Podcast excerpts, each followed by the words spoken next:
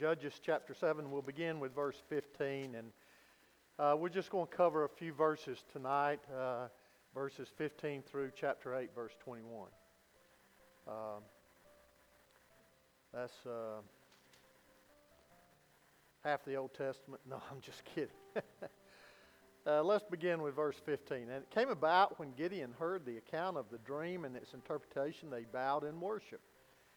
He returned to the camp of Israel and said, Arise, for the Lord has given the camp of Midian into your hands.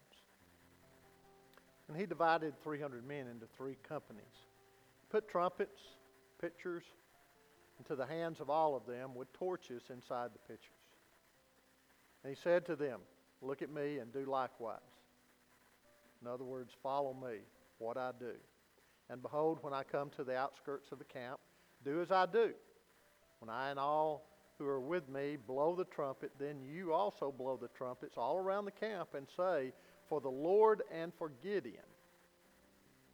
So Gideon and the hundred men who were with him came to the outskirts of the camp at the beginning of the middle watch when they had just posted the watch. And they blew the trumpets and smashed the pitchers and were that were in their hands. And when the three companies blew the trumpets and broke the pitchers, they heard the torches or held the torches in their left hands and trumpets in their right hands for blowing, and cried, A sword for the Lord and for Gideon. And he stood in his place around the camp, and all his army ran, crying out as they fled. And when they blew 300 trumpets, the Lord set the sword of one against another, even throughout the whole army. And the army fled as far as Beth Shittim, towards uh, Zerah as far as the edge of Abel Meholah by Tabbath. And the men of Israel were summoned from Naphtali and Asher and Manasseh, Manasseh, and they pursued Midian. And Gideon sent messengers throughout all the hill country of Ephraim, saying, Come down against Midian and take the waters before them as far as Beth Barah and the Jordan. So all the men of Ephraim were summoned, and they took the waters as far as Beth Barah and the Jordan. And they captured the two leaders of Midian, Oreb, or Oreb and uh, Zeb. That's not the barbecue place. And they killed Oreb at the rock of uh, Oreb, and they killed Zeb at the uh, winepress of Zeb while they pursued Midian. And they pro- bought the heads of both of them to, or fr- to Gideon from across the Jordan. Then the, Midian, uh, then the men of uh, Ephraim said to him, What is the thing that you have done to us? Not calling us when you went to fight against Midian. And they contended with him vigorously. But he said to them, What, I, what have I done in comparison with you? Is not the gleaming of the grapes of Ephraim better than the vintage of uh, Abiezer? And God has given the leaders of Midian, Oreb, and Zeb in your hands. And what was I able to do in comparison with you? Then their anger towards him subsided when he said that. And then they continued to pursue. And then we're going to look at those other verses as we go through uh, the message. So let's go to the Lord in prayer once again. Father, we just pray for your enlightenment. We pray for your uh, conviction, for your uh, encouragement, for your uh, motivation, for your direction, Lord, in this service. We pray for your anointing upon the entire service and this message. And I pray that uh, you will deal with our hearts and our lives and open our li- eyes to truths that will uh, touch us in a very special way and challenge us the way that you would have them to challenge us. And this cannot be done uh, by me or anyone else, but it can be done by your Spirit and you using us as vessels. And I just pray that you'll use me as that vessel this evening. And, and Lord, I just pray that as you do so, that our eyes and our hearts will be in tune with you and your directives for our lives. And we will submit in every way that we will honor you and glorify you by being obedient to you in whatever way you would have us to, to go and to do and to and the decision that you'd have us to make this evening. For I pray this in Jesus' name. Amen. You know, when I, I used to go and visit my cousin who played football uh, over in Alabama, and he played for Albertville, Alabama. and uh, he was quarterback there. And so when when I'd go over there, I was five years younger. I wanted to get out. I wanted to go fishing, Wanted to do this and wanted to do that. But during football season, I want to tell you, he was true to football. He had the old reel to reel football games, and whoever they were playing, he would play it through over and over and over again. Now, why did they do that? Well, the coach did that, first of all, with all the players. And then he would let Bruce take this home and run through it. Not only looking at what he did, but what the team that they were playing, what they would be doing. And football teams that's playing another game, coaches will spend hours, like Georgia and, and, and Notre Dame, the game that's coming up, the big game, studying films of their opponents. And they will bring the football players in to look at these. And what will they do? They'll look for certain habits and patterns of the other team. They'll look, of course, at them and what they need to strengthen, but certain habits and patterns of the other team. You know, the kind of things they are likely to do in certain circumstances. And they'll go over this and they'll, they'll look at this until they are well acquainted with this so that they won't make mistakes in there and they'll also guard against the, uh, the opponent and be able to overtake the opponent, hopefully. Well, the Apostle Paul had something like that in mind when he wrote 2 Corinthians chapter 2 and verse 11. He said, I am doing this in order that no advantage be taken us by Satan. He is our opponent. For we are not ignorant of his schemes. He's got a game plan, in other words and he uses it. He's used it since the beginning. It hasn't changed. It may, comes in di- it may come in different forms and shapes, but it's the same. And so uh, this is what Paul is saying. He says, You know, I am doing this for this reason. There is a reason I'm telling you this and, and informing you of this. Satan has schemes and he has devices in dealing with the children of God. He wants to keep people from the cross, from forgiveness, confused, uh, at odds with God as much as he can in their darkened state. But he also, once we are children of God, he doesn't give up on us. He wants the church to look bad. He wants the church to fail. He wants the church to not carry out the Great Commission that Christ has left the church to do. And so, through the centuries, he's developed some uh, techniques and some strategies which have proven extremely successful. I mean, you look at the, the, the damage that he's done to the church throughout history. And so he loves to fall back upon those classic methods as he seeks to uh, uh, to, to blunt out the effectiveness of God's children. And we become aware of uh, Satan's devices by studying the Word of God. That's the, the, the, game plan, isn't it? That's the film.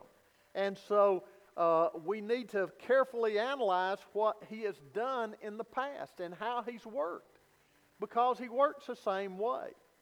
You know, it would be foolish for a team to face its opponent, say, the Super Bowl, as important as that is, with no knowledge of its past opponents and their nuances, what they do. In the same way, it would be foolish and dangerous for Christians to live in ignorance of Satan's schemes, his game plan. But we do, don't we? I mean, how many people, how many of us really study the Word of God and, and, and see how Satan is working? and what God is revealing to us, and how we should stand firm, and how we should be victorious. This is one of the values of studying Scripture and studying the way Satan attacked certain things, or certain ones at certain points. Just like with Gideon, we can look at this and we can see how he attacked Gideon uh, through this victory that Gideon had. So, we do not learn about Satan's strategy from the perspective of Gideon's failure necessarily here.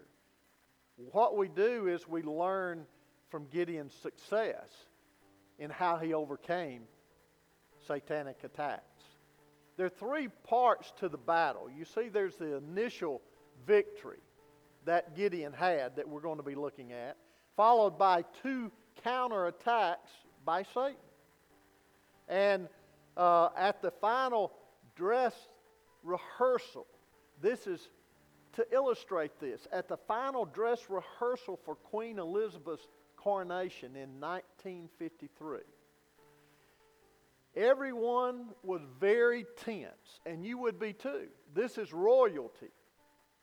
And for many of the people involved, the next day would be the most important day of their lives. I mean, this was big time, this was big stuff. And it still is.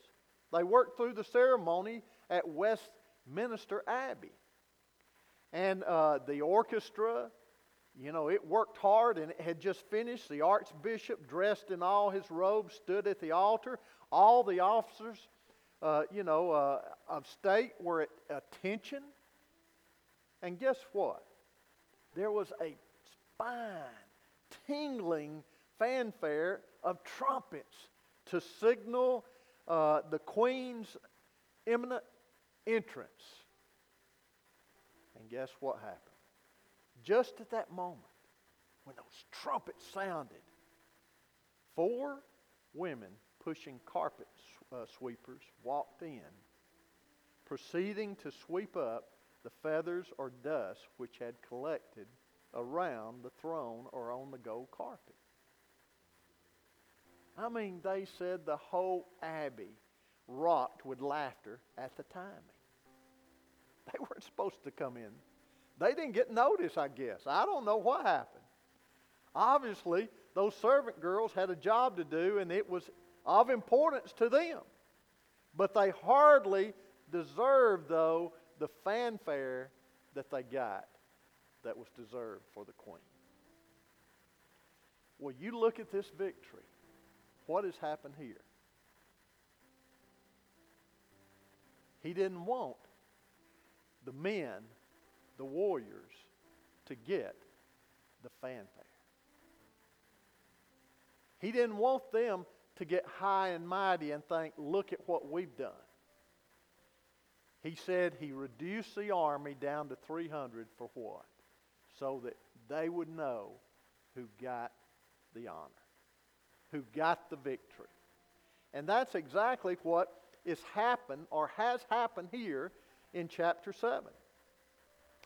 God was trying to teach his people in Judges 7 this concept. He had taken away 32,000 men and reduced it to a little group of 300 he was calling those 300 to do battle against 135,000 Midianites. He had taken Gideon and changed him so that he would lead them and be their leader. But none could really believe that it was Gideon or Gideon's 300 men that were responsible for the victory. There was no way.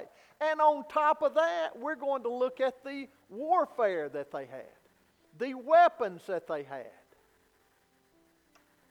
They were God's carpet sweepers.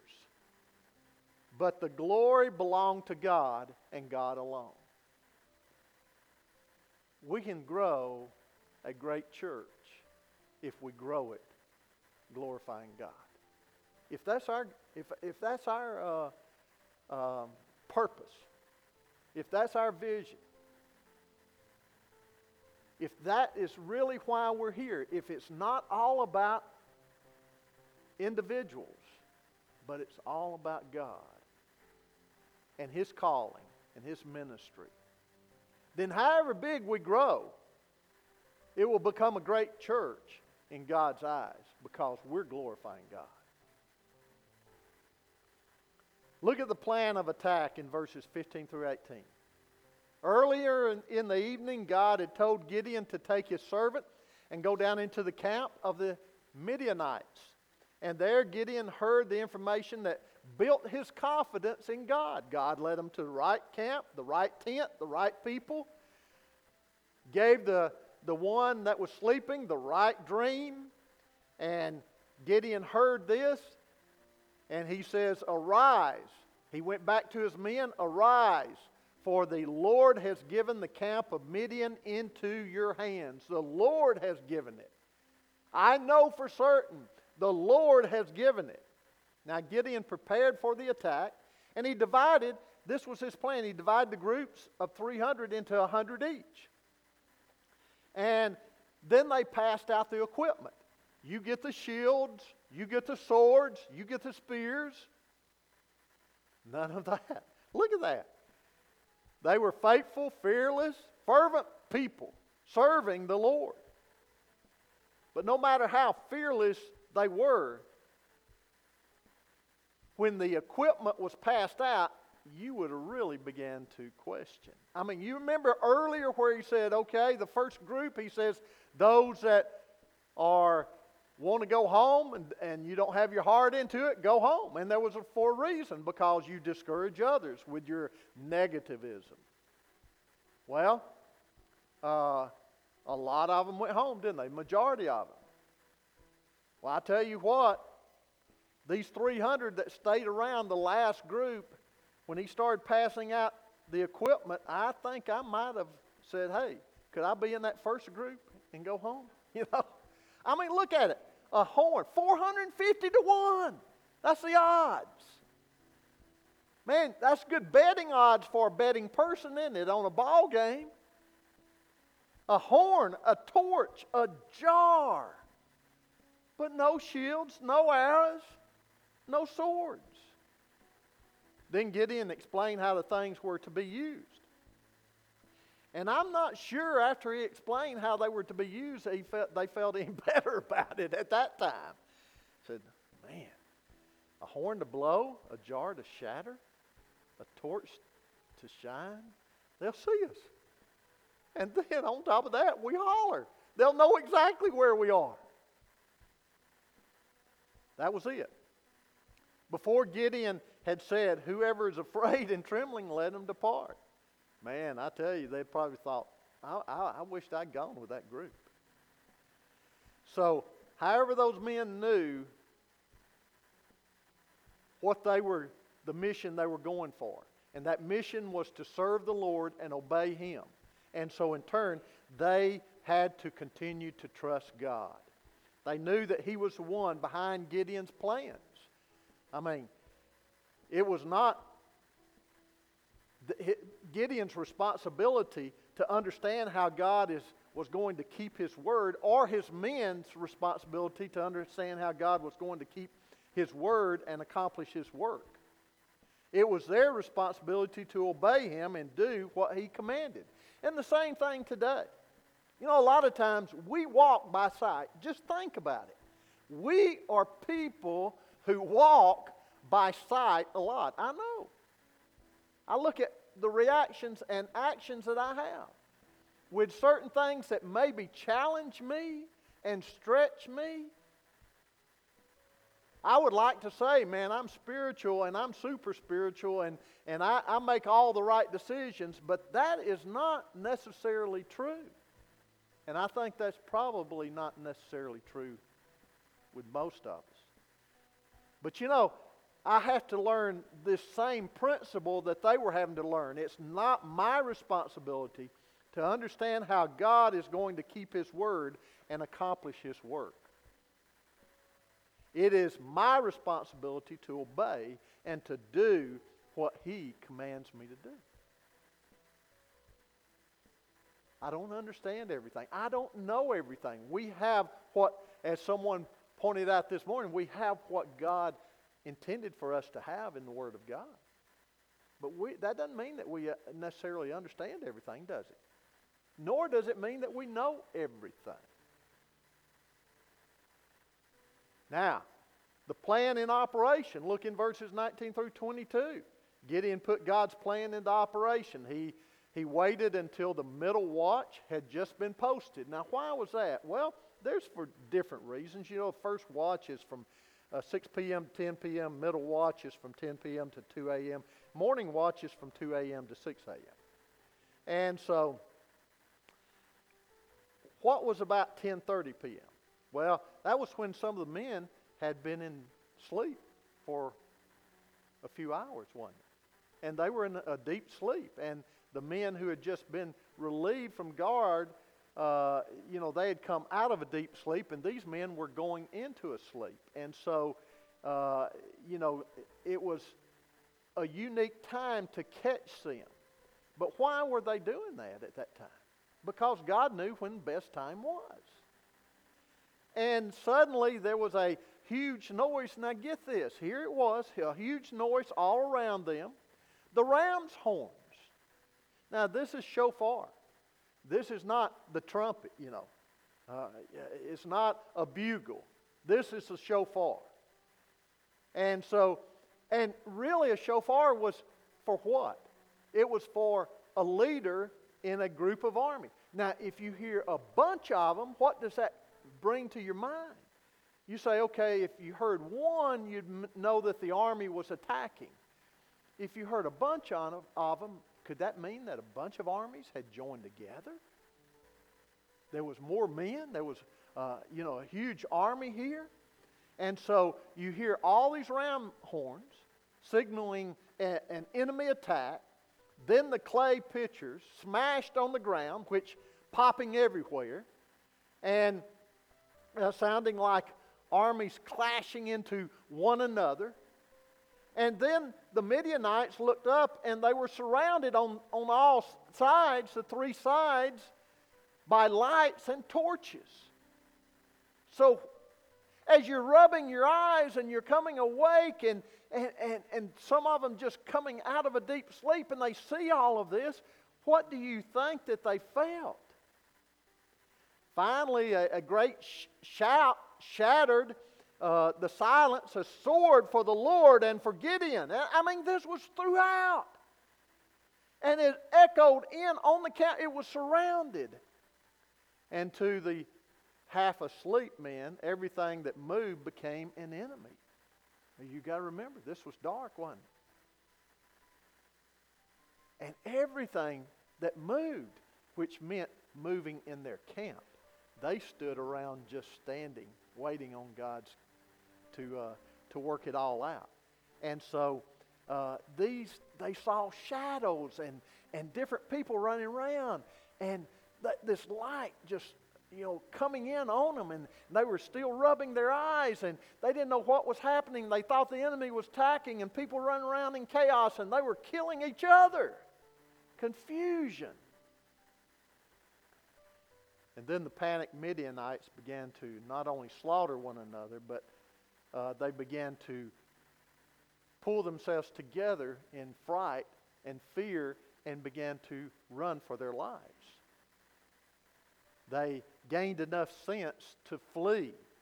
And they headed for home as fast as they could. And they, they uh, streamed east down the valley towards the uh, Jordan River so that they could cross and head into the dirt, a desert. And they, uh, as they fled, Gideon recruited uh, some help from the people from some of his men. And uh, because the Midianites were headed straight for uh, the territory of Ephraim, he sent messengers to Ephraim to recruit a force to stop the enemy uh, when they tried to cross the little rivers before Jordan. And Ephraim did just that and more. They captured two of the major leaders there and they killed them. Now, I, I don't think that there is a better commentary on the victory of Gideon and his men than Paul's in 2 Corinthians chapter 10 verses 3 and 4. It says, "Though we walk in the flesh, we do not war according to the flesh, for the weapons of our warfare are not of the flesh, but divinely powerful for the destruction of fortresses." It is utterly absurd to believe that 300 men equipped with torches, jars, and horns could do anything against 135,000 Midianites, warriors. But they did. Why? Because God was with them. It is utterly impossible and utterly ridiculous to think the church can make an impact on a world that has its own ag- agenda, moving its own way with no concern at all for the kingdom unless God is in it. You see, years later in, in uh, Judah's history, King Asa was confronted also with an army of over a million Ethiopians, led by 300 chariots. Now, he could fight them with 580,000 foot soldiers, but the odds were obviously uh, overwhelming. And Asa knew this, and so he prayed one of the great prayers of Scripture from 2 Chronicles 14 and 11. Lord, there is no one besides you to help in the battle between the powerful and those who have no strength. So help us, O Lord our God, for we support ourselves on you. And in your name we have come against a multitude, O Lord. You are our God. Let not man prevail against you. Guess what? God answered that prayer. He did. With a resounding victory over the Ethiopians. It also provided us with a great pattern for our prayer life. God, we are nothing against this world. We cannot overtake Satan. We cannot overcome his schemes. We cannot overcome his temptations. We cannot overcome the battle that is there. We need you, oh God. We're helpless without you. I can't live my Christian life without God's help, without God's grace. And every day, we need to wake up and say, God, this is a day that you have made. I want to rejoice and be glad because I want to keep my eyes on you. I cannot experience it the way that I need to experience it. See the things the way that you want me to see them. And the people the way that you want me to see them without you and your grace. Nor can I overcome the temptations, the problems, the difficulties, the warfare that is going on without you. Oh God, help me. Here are, what about the New Testament? Eleven men. I know one's, you know, uh, uh, dropped out. He, he never was one of the, truly one of the twelve, but 11 men and a few women. And one of the most intriguing interviews of history took place with John and Peter in the New Testament.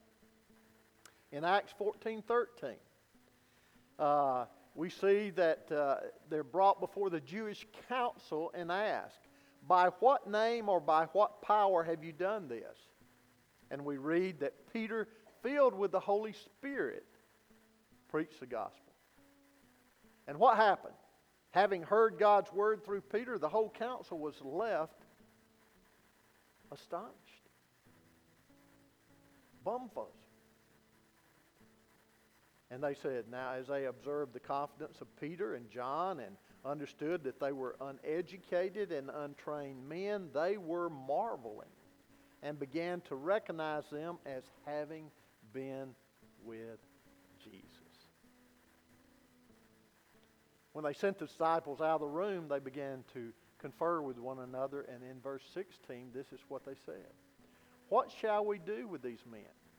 For the fact that a noteworthy miracle has taken place through them is apparent to all who live in Jerusalem, and we cannot deny people say that about us? our life is truly different? I know they don't always about mine. But they can. Now, do you see the problem? You can deal with men who are your equals, is what they're saying here. But how do you fight against weak, ignorant men who are filled with confidence because they have been with Jesus? And they're filled with the Holy Spirit, it says. Or how can you handle 450 to 1 odds? Or like with David, a teenager and Goliath. How can you handle this giant with five stones? Perhaps it is 2 Corinthians 4 6 and 7 that Paul had this in mind when he wrote these verses. For God, who said, Light shall shine out of darkness, is the one who has shone in our hearts to give the light of the knowledge of the glory of God in the face of Christ. But we have the treasure in clay pots, that the surpassing greatness of the power may be of God and not from ourselves. Maybe you pick that up from, you know, Gideon with the clay pots and all that, and the light. There's a striking parallel between Acts and, and Judges 8. As God is, is blessing the church and thousands of people are coming to know the, the Savior, the Jewish leaders are in total confusion, if you will. Satan counterattacks through them, he uses them. He attacks from exactly the same direction, the same direction as he does against Gideon. And he continues to use the same tactics that he did there. Well, the first attack, if you will, is the t- attack of disunity. Look in chapter 8, verses 1 through 3. Then the man of Ephraim said to him, what is this thing you have done to us, not calling us when you went to fight against Midian? At this time in history, Ephraim was the largest and most important of the tribes. They would have been the first to tell you how important they were. After all, the tabernacle was located in their territory at Shiloh, and they claimed to uh, the great Joshua to be an Ephraimite. But they came to Gideon with a festering complaint, if you will. Why did you not call us to fight Midian? Why were we not included? On the surface, that was a very valid question. I mean, hey, if you're going to fight the enemy, why not involve us? But Gideon had not called them. And judging their attitude, there's probably good reason for him not calling them. God said he wanted the glory, didn't he? Ephraim had made no effort to attack Midian on its own, although they claimed to be strong and the foremost and, and the leader of all. They probably heard of Gideon's effort to raise an army. I'm sure none of them volunteered to go, though. Their complaint was almost entirely motivated by what? Personal jealousy, it seems. Maybe injured pride.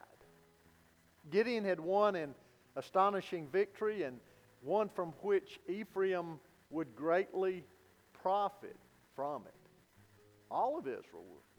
But there was no joy at what God had done through Gideon. No enthusiasm for the, uh, the wonderful victory God had given his people.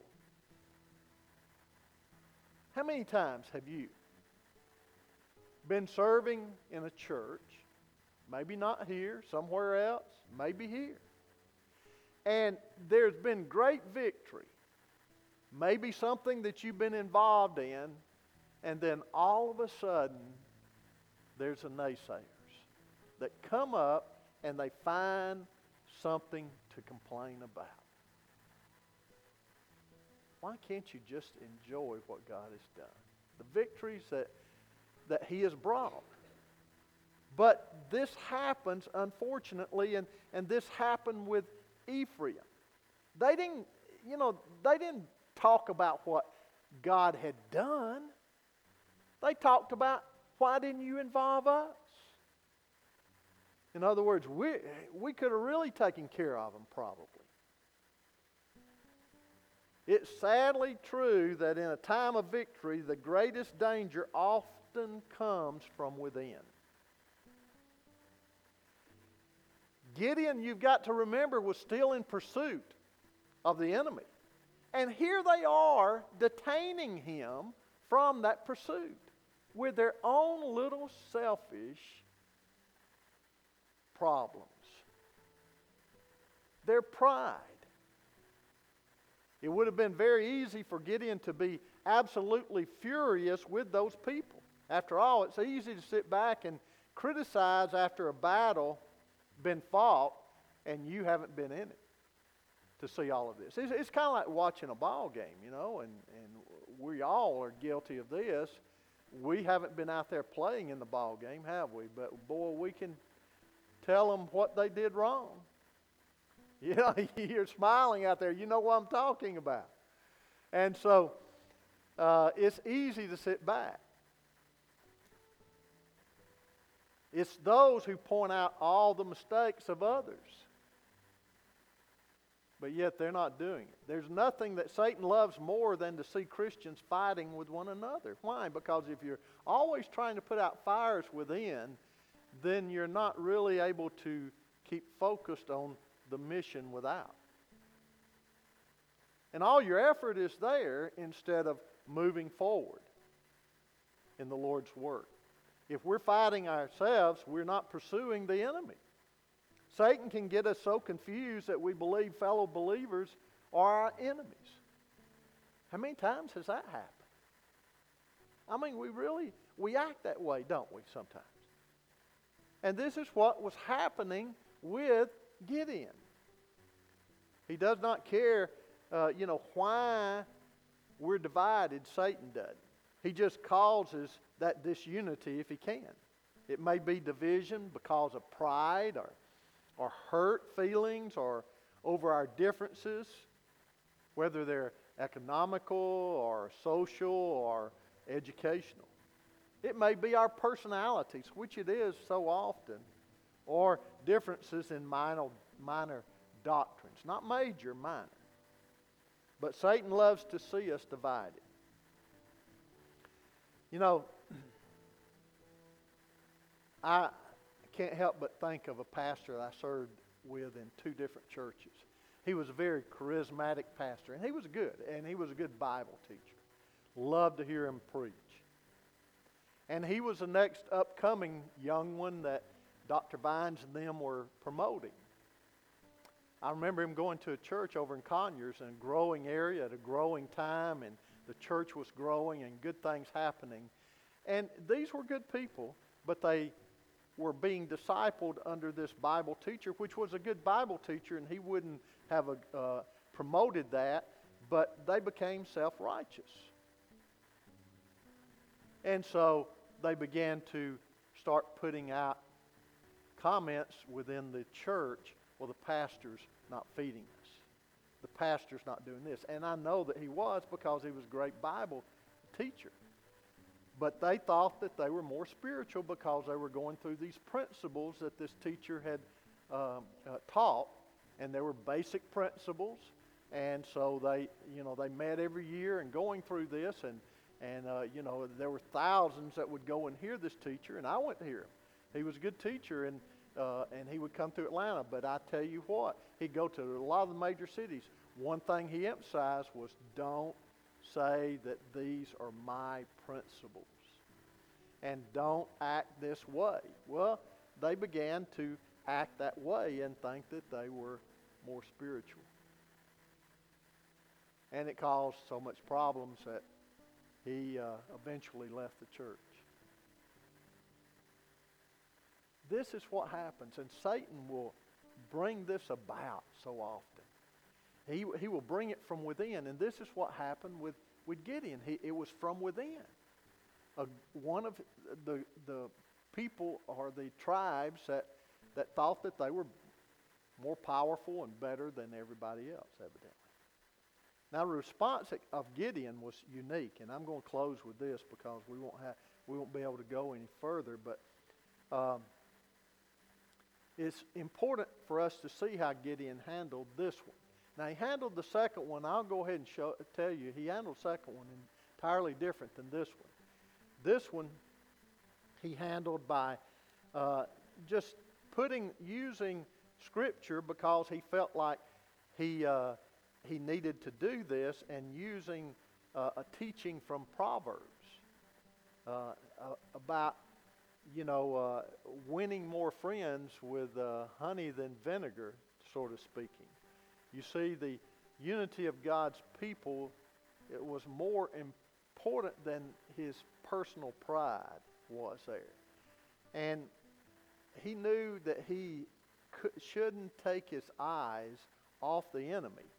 And if he was sidetracked in taking it personal in the sense that it's so easy for us to do, I do it, I've done it, and others I know have too, other leaders, then it becomes a, an attack there on that person.